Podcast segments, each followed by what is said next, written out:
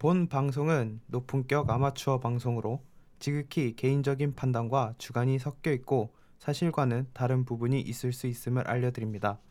죄송하지만 노래는 저작권 문제로 틀어드릴 수 없게 되었으며 시간이 되신다면 꼭 한번 찾아서 들어봐 주시기 바랍니다.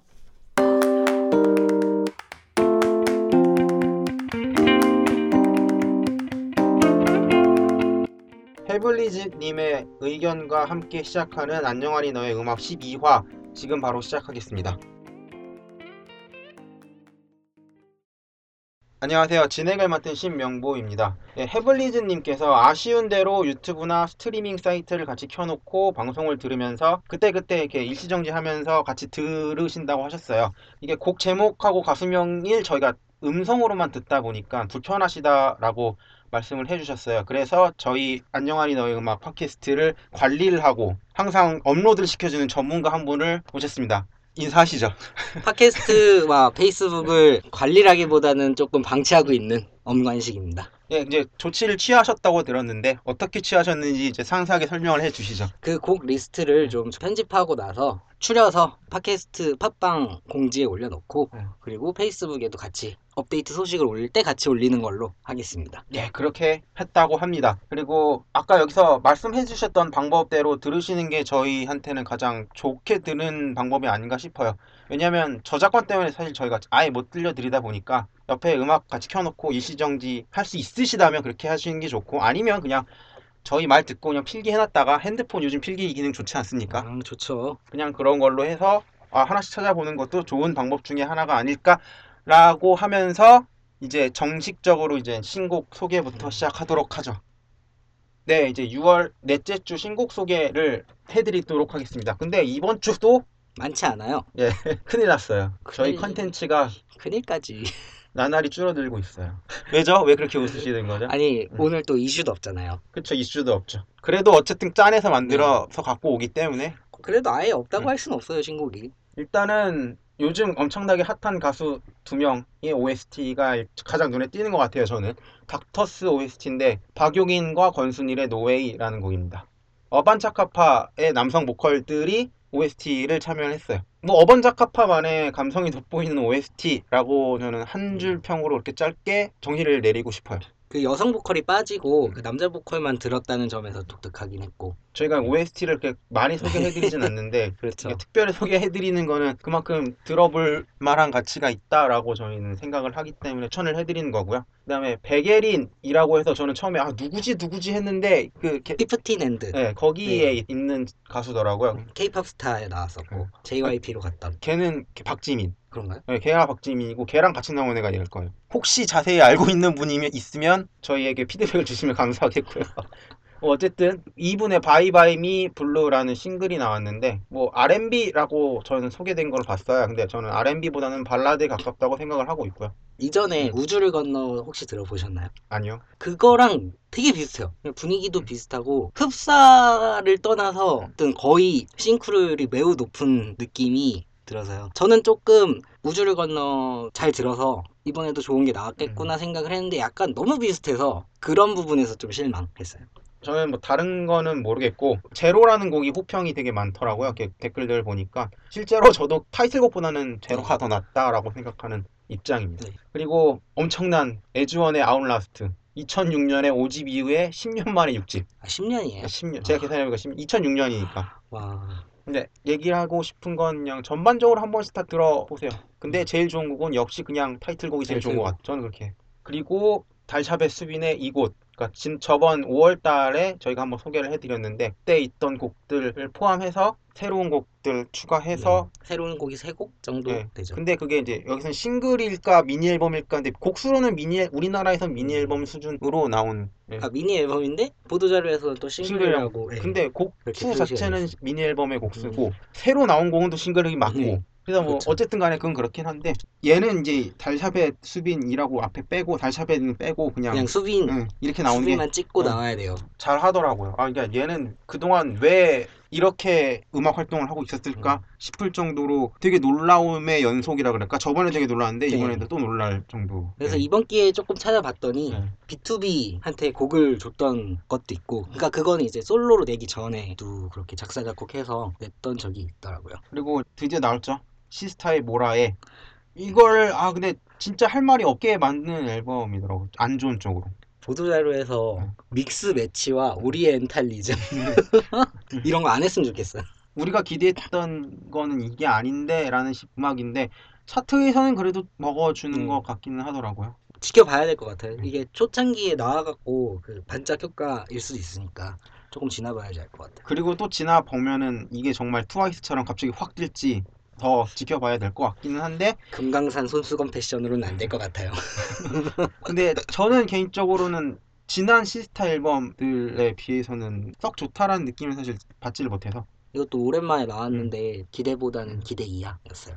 계속해서 호란의 참치 마요 참치 마요. 네, 참치 마요 말고 참치 마요입니다 이거는 호란한테 기대할 수 있는 우리가 기대를 막 하잖아요 딱 그 정도로 나왔어요 근데 그게 나쁜 게 아니라 너무 좋았어요. 네. 저는. 그렇게 나와서. 아, 이 호란 하면 매력적인 그런 보이스와 아, 이거 막 감성적이라기보다는 이렇게 뭐라 그러지? 색깔이 좀 있잖아요. 그, 신선하고 어. 좀 그런 그런 느낌의 거를 원했는데 딱 그렇게 나와서 좋았고요. 저는 이바디일 때 호란도 좋지만 그냥 호란으로 나올 때 이런 신선한 느낌도 좋아요. 그리고 드디어 이- 이거는 정말 이번 주 곡 중에 제일 좋은 곡이 아닌가. 여기 짱이죠, 진짜 이거. 김은국과 바이브의 원샷. 이거는 특별하게 얘기할 필요 없어요. 들으세요. EDM 쪽 좋아하시면 음. 꼭 EDM 버전을 꼭 들어야 돼요, 진짜. 사실 조합이 되게 정말 신선한 조합이기도 하고 애초에 가수 조합이 야 안 어울릴 것 같은데 은근히 어울리면서 노래도 좋고 아, 근데 저는 처음에 별로 큰 기대를 안 했어요. 음. 근데 그 곡 리스트를 딱 봤는데 음. EDM 버전이 두 번째 트랙으로 있는 거예요. 네. 그래갖고 원곡을 듣고 했는데 원곡은 오 특이한데 오 독특한데 이런 느낌이었지만 EDM을 들었더니 와 이건 음. 인생곡이다. 그런 느낌이 들었어요, 저는. 그리고 이제 경기도의 딸 키썸의 뮤직 미니 앨범이 나왔다는 소식을 또 알려드리고요. 네. 저희는 경기도민이니까요.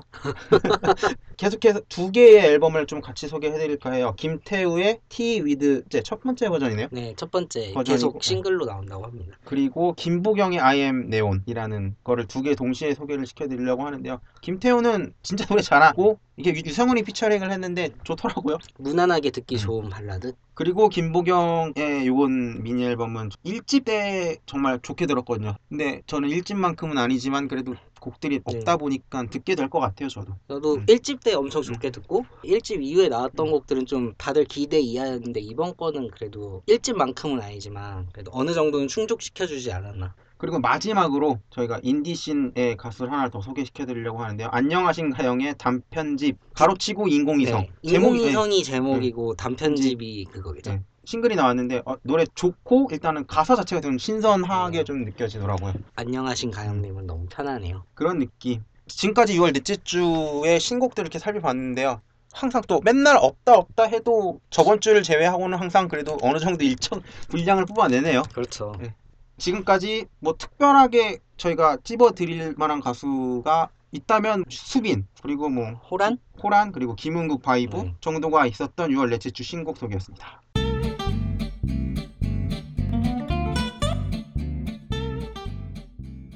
두 번째 코너는 저희가 이슈도 없고 뭐도 없기 때문에 또 다시 들고 온 쓸데없을 것 같은 이야기 준비했습니다.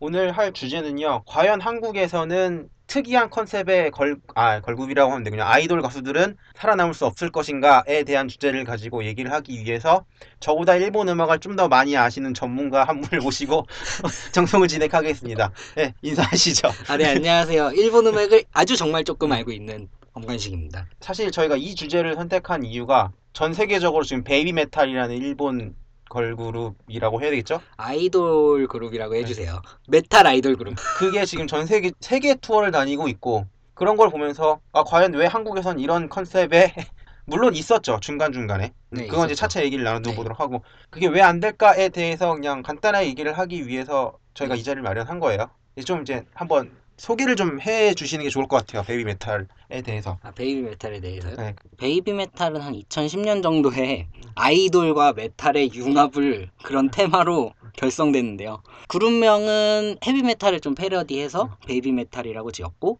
유튜브에 영상을 그렇게 올리는데 그 영상 댓글에 사람들이 이게 뭐냐는 엄청난 그런 반응과 음.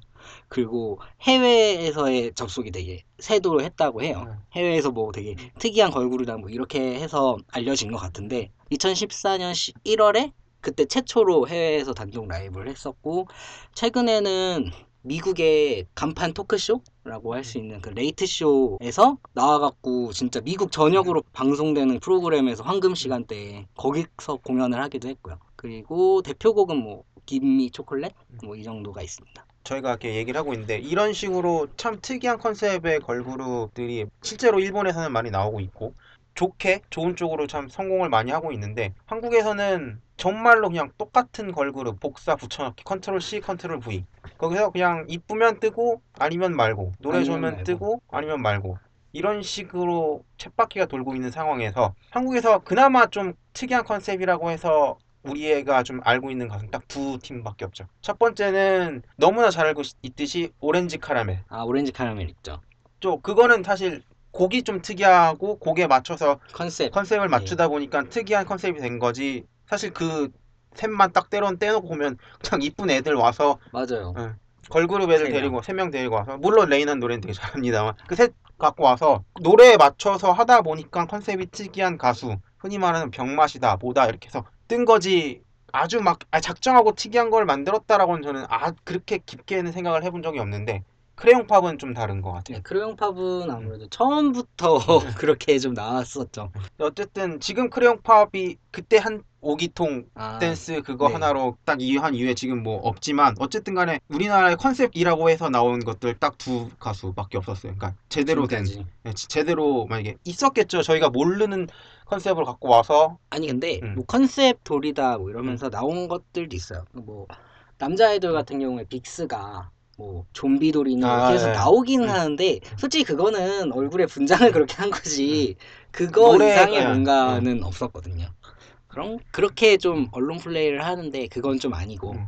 노래 자체의 컨셉을 주고 나온 거를 네. 저희가 원하는 거다 보니까 네. 근데 물론 오렌지 카라멜 아까부터 계속 얘기하지만 애매한 것 같아요. 그 오렌지 카라멜 자체는 원래 애프- 애프터스쿨도 사실 컨셉 그룹이잖아 요. 애초에 쿠- 컨셉 그룹에서 컨셉이 나온 거기 때문에 애프터스쿨이 컨셉이 학교 아 학교 학교라는 그 졸업 시스템 네 그걸 갖고 온 첫 번째 컨셉 우리나라에서는 그렇죠. 네, 그렇게 가- 네. 그런 컨셉으로 딱 갖고 와서 거기서 컨셉을 갖고 나온 오렌지 카라멜이다 보니까 사실 저게 제가 느끼기에는 아주 크게 막 이렇게 느끼진 않았던 것 뿐이지 따지고 보면 뭐 그것도 엄청난 컨셉 중에 하나라고 볼 수 있죠. 근데 어쨌든 이, 런 졸업 시스템이 일본이 원래 갖고 있었던 네, 거고 그렇죠. 그리고 이제 크레용팝이 그런 약간- 컨셉 잘 모르겠는데 아, 예. 그 일본의 그 모모이로 클로버 Z라는 그룹 거를 베꼈다는 논란이 있었죠. 처음 나왔을 때.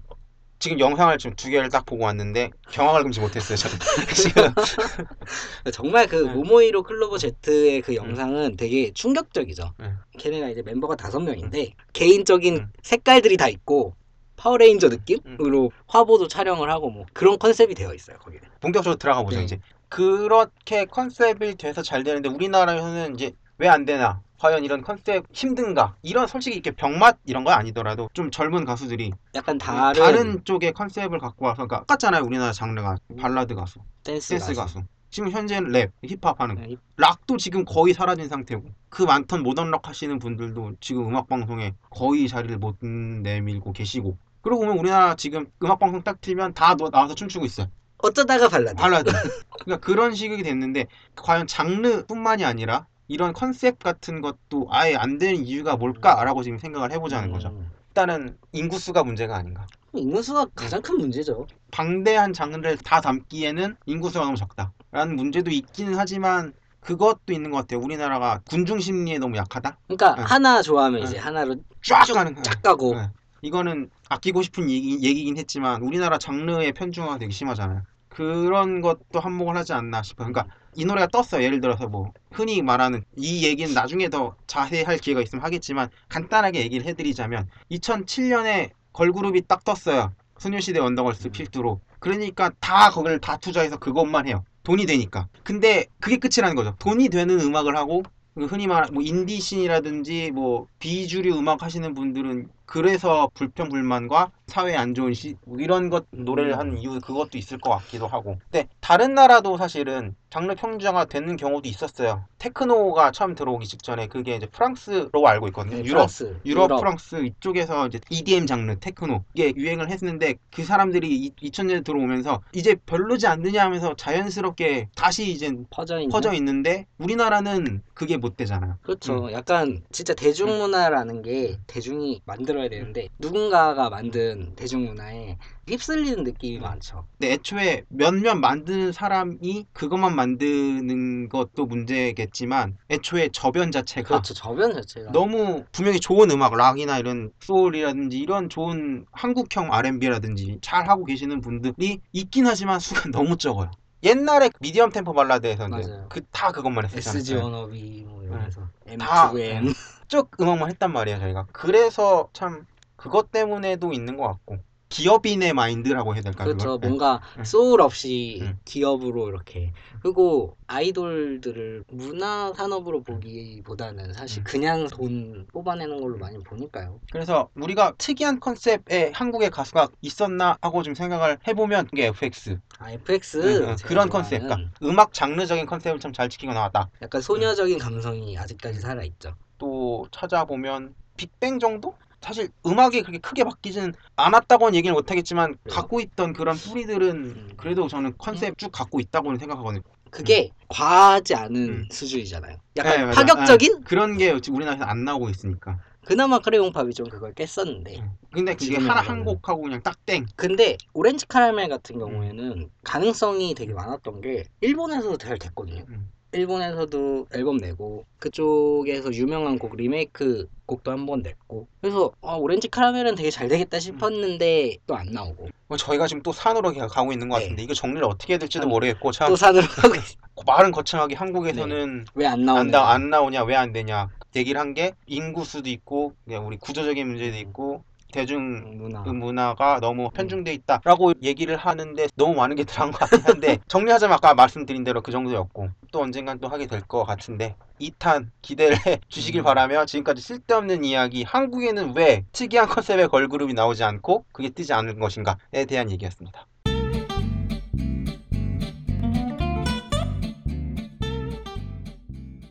계속해서 세 번째 코너인 테마곡 추천입니다. 이번 주 테마곡 추천은요. 예능에서 나올 법한 노래들을 우리가 추천해보자. 사실 예능에 나오는 곡들이 정말 짧게 나오잖아요. 5초, 그렇죠. 10초, 10초도 안 나오고. 어떤 뭐 노래 간주, 전주 이 정도만 나오는데 아니면 뭐 그냥 가요의 음. 후렴구도 많이 나오고 그런 식으로 나오는 것들을 저희가 한번 추천을 해보려고 갖고 왔긴 했습니다. 물론 기본적으로 이게 예능을 위한 테마곡 추천인가 아니면 정말 네. 좋은 노래를 추천해주는 것인가에 대해서는 저 아니 근데 저희 머릿속에 있으면 좋은 노래일 거예요. 그런 건지는 잘 모르겠습니다만 첫 번째 곡으로 들어가 보도록 하죠. 저부터 하면 이게 어떤 테마냐 우리가 런닝맨에서 게리가 나왔어요. 아, 여자랑 그게 뭔가 그- 썸을 타는데 딱 멋있게 나오잖아요. 그- 월요 커플이었던가요? 네, 그런 느낌? 그런 여자에 관련된 노래인데 EXID의 데려다 줄래라는 곡인데 굉장히 멋있는 곡 그래서 첫 번째 곡을 이걸로 추천을 해드립니다. 이제 예능 같은 거 하면은 잘못한 거 그런 지우고 싶은 기억 네. 이쪽에 몇 개 해봤는데 포맨에 지우고 싶다.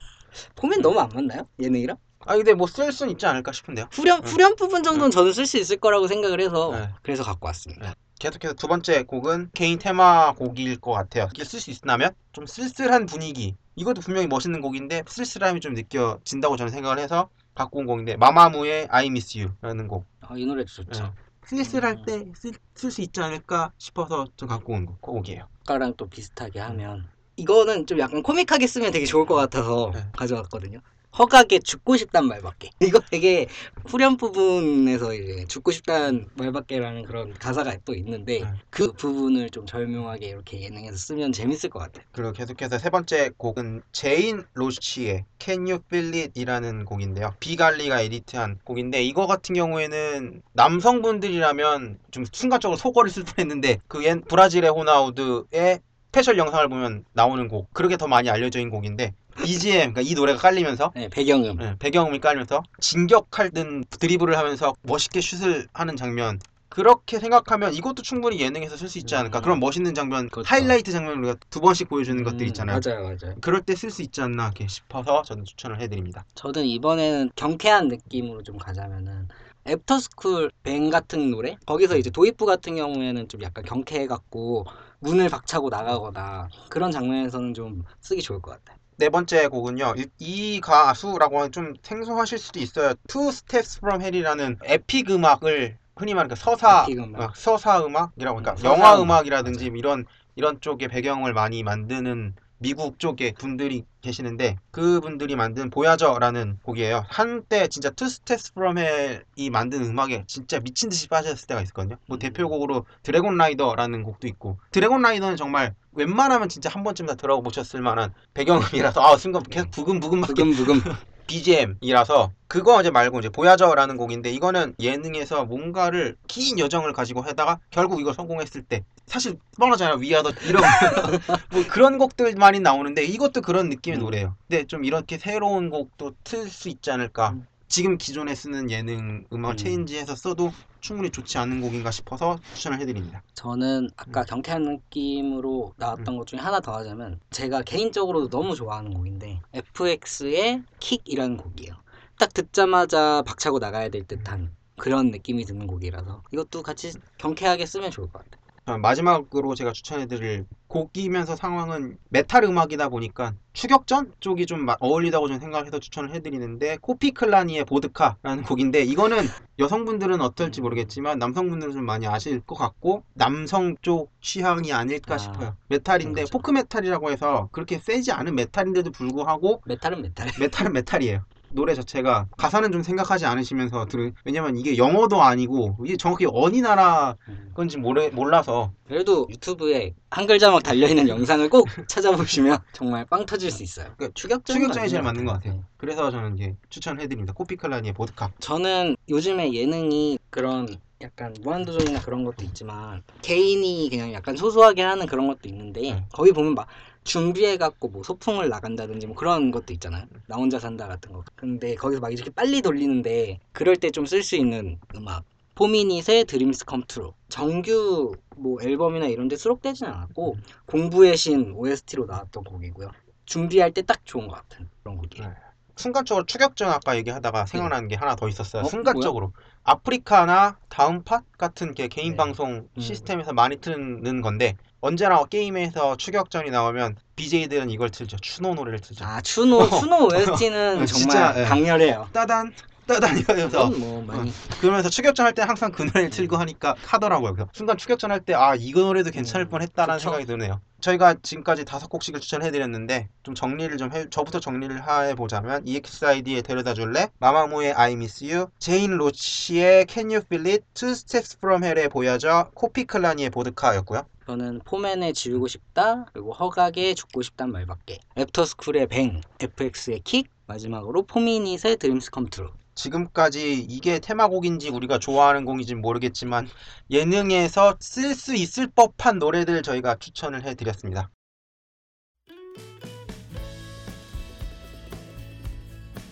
네, 이제 12화 엔딩 시간이 되었습니다. 어, 어떠셨는지 오늘 오늘은 각종 전문가 두 분 두 분도 출연하셨는데 두 분이 되었나요? 네.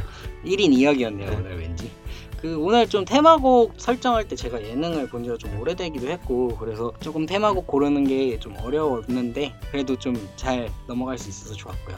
그리고 이번 주는 그 김은국 바이브의 원샷 EDM 버전이 너무나 행복했기 때문에 재밌는 녹음이었습니다 네, 저희 안녕하니 너의 음악은 청취자 여러분의 참여를 언제나 기다리고 있습니다. 여러분들의 추천곡이나 코너에 관한 의견, 주제 등을 각종 플랫폼의 댓글이나 페이스북 페이지 게시물에 댓글을 달아주시면 저희가 소개해드리도록 하겠습니다. 저희 페이스북 페이지 안녕하니 너의 음악 좋아요를 눌러주시면 업데이트 소식을 한 발 빠르게 들으실 수 있고요.